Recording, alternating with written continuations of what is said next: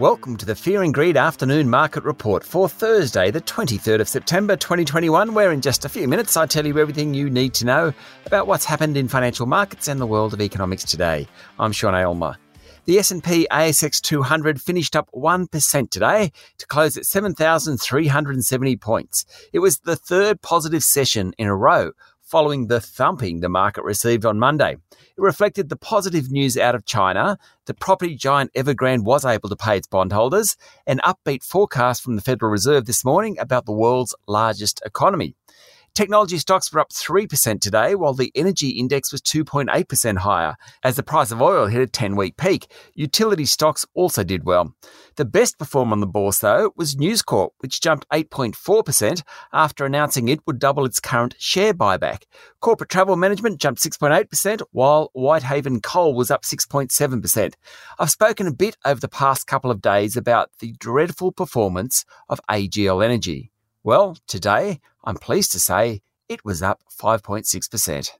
When the market jumps by 1%, there normally aren't too many poor performers. Reliance Worldwide was the weakest of the top 200, down 2%, while some of the gold companies, including Ramelius, Northern Star, and Regis, all fell 1% or more, along with the sliding price of gold. The big banks did well, as did Telstra. Market leader Woodside Petroleum led the oil and gas sector up 2%.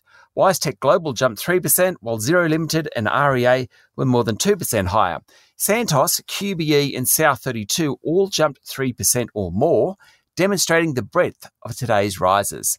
The impact of Square, the payment systems giant buying Afterpay for $39 billion, was felt today on the market, with the local buy now, pay later group's share price up more than 4% because Square's share price rose on Wall Street.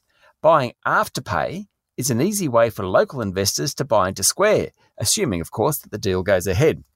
A couple of corporate reports for the year to the end of July. Premier Investments, which owns Peter Alexander, Smiggle, and Just Jeans, among others, had a very strong year, doubling full year profits. And Brickworks, which does what you'd expect it to do, said profit was down 20% on the back of lockdowns. In economic news, Bureau of Statistics figures show that household wealth rose by 5.8% during the June quarter, hitting a record $13.3 trillion. That includes property, superannuation, investments, and all sorts of assets. The rise was mostly because of higher house prices. The Aussie dollar is trading at 72.4 US cents and recapping the strong night on Wall Street. All three major indices, the S&P 500, Dow Jones Industrial Average and Nasdaq, closed around 1% higher after upbeat comments from the Fed. That's it for the afternoon market report for Thursday, the 23rd of September 2021. Join me tomorrow morning for the Friday edition of Fear and Greed and then for my chat to Michael Pillemer from PPS Mutual about the renaissance in the life insurance industry. I'm Sean Aylmer. Enjoy your evening.